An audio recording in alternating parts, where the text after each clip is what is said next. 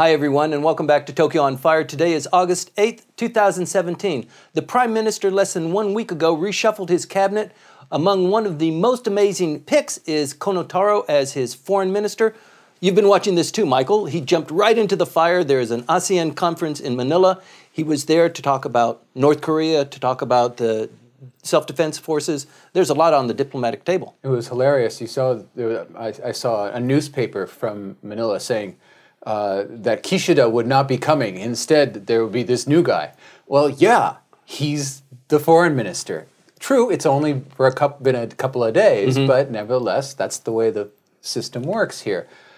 Kishida is out. He's now been moved into the secretariat, and in comes Konotaro. Now, person that we know and a lot of people know because he's very sociable and he's of course a graduate of Georgetown right. and therefore well known on, in the Washington and, and New York cir- circles. Uh, someone who, and when he, when he talked to Tillerson, the Secretary of State, he spoke to him in English, didn't sure. use a translator. Georgetown a graduate, a sure. person of the world, uh, and that Abe picked him and put him in this very very important spot is really quite astonishing. Uh, it's well known that he and Abe do not see eye to eye on a lot of policies, nuclear policies. Uh, Kono Taro is a, a, big supporter of large scale immigration That's into right. Japan.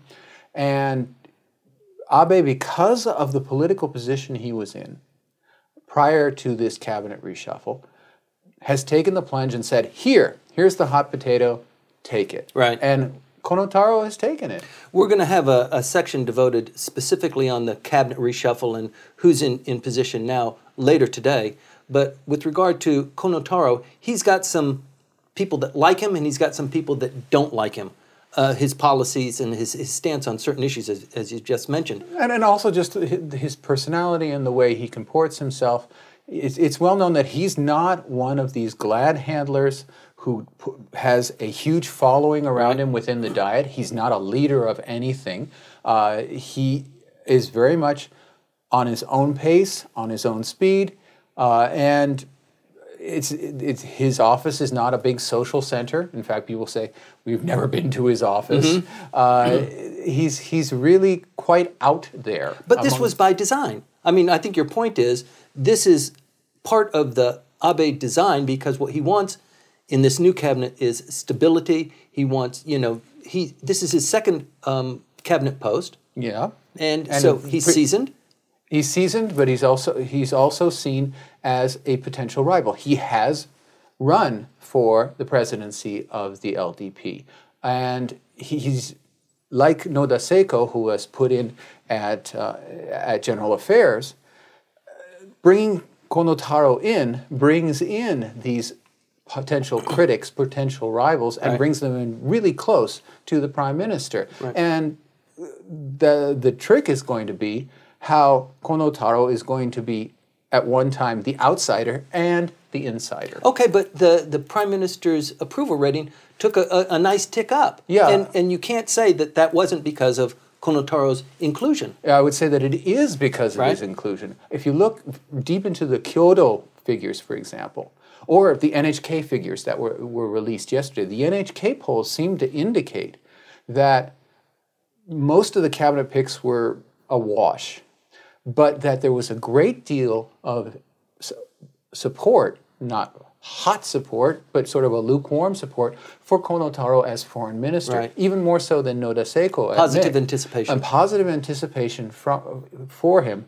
It's, it's lukewarm, mm-hmm. but nevertheless, it was different from everybody else's in that the four points in the NHK poll that the, the uh, prime minister regained in popularity can be almost entirely attributed to Kono Taro and that's kind of strange because Kono Taro is right. It is strange, isn't it? He's he's, he's an odd bird. Mm-hmm.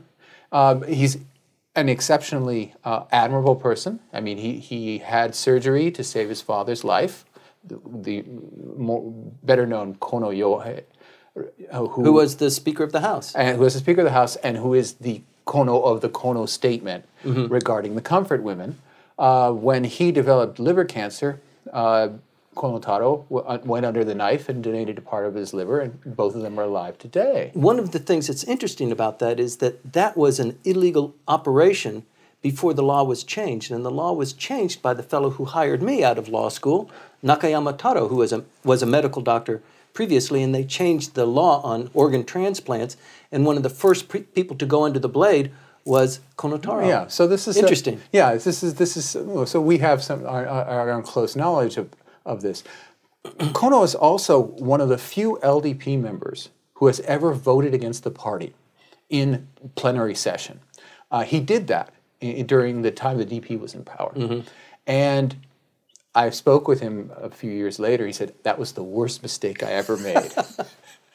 it was I was frozen. Well, he hasn't appeared on this show yet. So. Uh, that- that'll be his, that'll, that will certainly be his worst. But the second worst, wa- he said, "I will never do that again." Sure, it was great. It's, it, it burnished my reputation. No one spoke to me for a year within the Sounds party. familiar, doesn't it? Yeah, just complete freeze out. And that's one of the things you have to understand about the, the LDP and its ability to psychologically punish Right. uh, those who have the temerity. Well, it says something about his character too, doesn't it? Yeah. I mean, because he took the same stance on the nuclear issue. Very unpopular. Well, very popular, but very unpopular within With the, the ranks of the, the LDP. And he still did that, even though he knew that he would catch some heat for it, but he, he stood his ground. Yeah, and when he took over in his ministerial position, the first time Abe ever given Mm-hmm. a, a ministerial position, he established basically a mini GRU, this government revitalization unit that the, the Democratic Party had put into power when it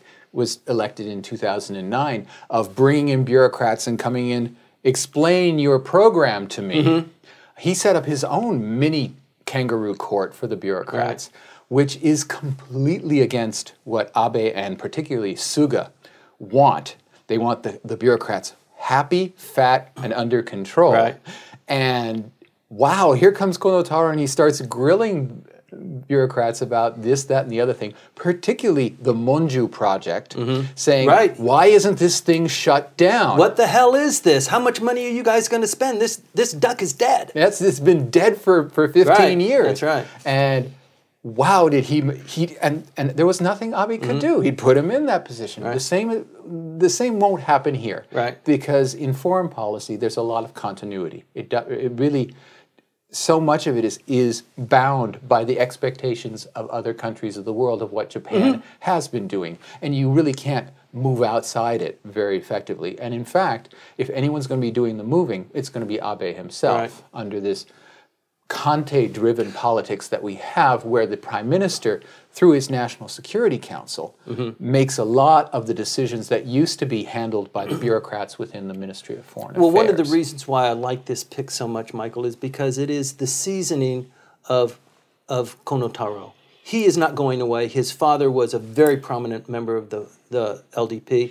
He will also. He's still, you know, young in his career. He's he's been a Diet member for maybe 25 years, and so he's still got more more legs on him. And he's his political career is, is just open for that. It's possible. He's again, he has this problem in that he's not one of these glad handlers, mm-hmm. and and one of the things that Abe did before he began his return to power was to make sure that all of his pieces were all lined up beforehand, and that he had powerful backers. I don't see behind Konotaro those th- puppet masters mm-hmm. that you see that you you know work the system and indeed came out of the, of the woodwork and, and came out and became quite visible and have caused Abe all this trouble this past six months. Mm-hmm. All these supporters and friends who have been helping him, and in return they wanted favors, and he gave them to them.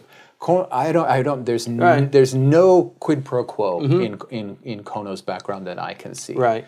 Wouldn't you agree that the the foreign ministry position is probably the third most important position on the cabinet? Oh, it certainly is by far the third most. I mean, after the prime minister and then the finance minister. Right. Because it's it's the face to the world. So this is a significant selection, and, and it, it bears mentioning here on the program why we're focusing on this position. It's not only that we like Konotaro, And we do. and, and we we believe in what he's he's trying to do, but it's also this position at this critical time. I mean, every time is critical, but um, to to have this cabinet reshuffle and to have him selected, as the foreign minister, I think is is trying. I don't know. It's sending a signal, and I, I hope that we're kind of getting the vibrations of what that meaning is. We're still trying to parse it out. We have there are two things we have to deal with. Is first that Konotaro can plausibly represent Japan on nuclear issues, which has been kind of a difficult issue because Japan's position is is is, is ambiguous.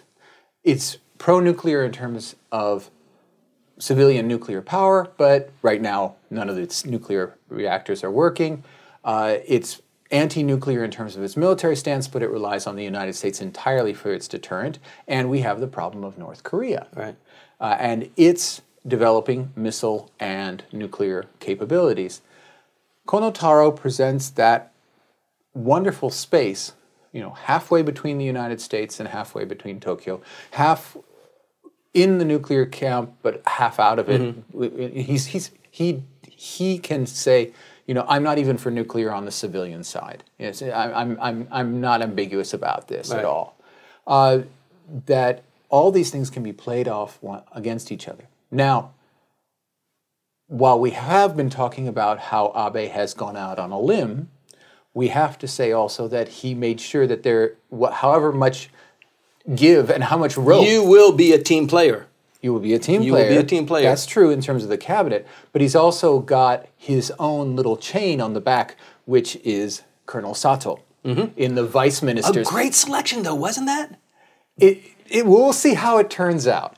Uh, it, it, it depends on how the Koreans, how much the Koreans are going to let I thought it was it was bygones genius. guy bygones. Yes, what a what a, a confluence of, of, of forces there. in, in, among the vice ministerial positions, and, and that's one of the things that is not appreciated. When a cabinet reshuffle is done, it's not just the ministers, it's the vice ministers who are also Mm-hmm. Oh, yeah. political appointees who are switched around. That was all announced on Saturday. So we have the cabinet reshuffle, and then cascading down from that, we have the vice ministers and the vice and ministers and the party- vice and the vice ministers Abe could have really messed up the vice ministerial positions by putting in again friends of Abe Mm-hmm. and and and absolutely pa- packing it with rewards. rewards for other people. He, Right. he's, I've looked at the list. I've looked at the, the, the faces. The only face that sticks out is Colonel Sato, uh, who was the commander of the Japanese forces that were sent to Iraq, uh, and who has come back and has been a very strong member of Abe's faction, uh, and has it on his resume this ill-fated trip with Inada uh, to try to visit Ulleungdo in uh, in South Korea and being turned back at the Incheon airport and sent back to Japan as an undesirable person, a member of the Diet though he was. And he, of course, there's also that very famous photograph of him with his fist in the face of the DPJ member who's trying to stop the uh, security legislation. I imagine that's framed on his office wall. I hope it is because I hope he has a sense of humor because it, because what he was doing was trying to keep the, the DPJ people from all tumbling onto the speaker. But someone caught that shot. Well, more than one photographer caught that shot, as there are all signs of angles, and it looks like he's absolutely clobbering that DPJ member. He's got that in his in his imagery, and he's definitely going to be Abe's guy, keeping an eye on Konotaro. Uh, even though most of the time they're being sent off to different countries all the time, and they're they're never really in the building at the same time. Right. Konotaro is the new foreign minister of Japan. Keep your eye on him because things are going to happen. Stay tuned.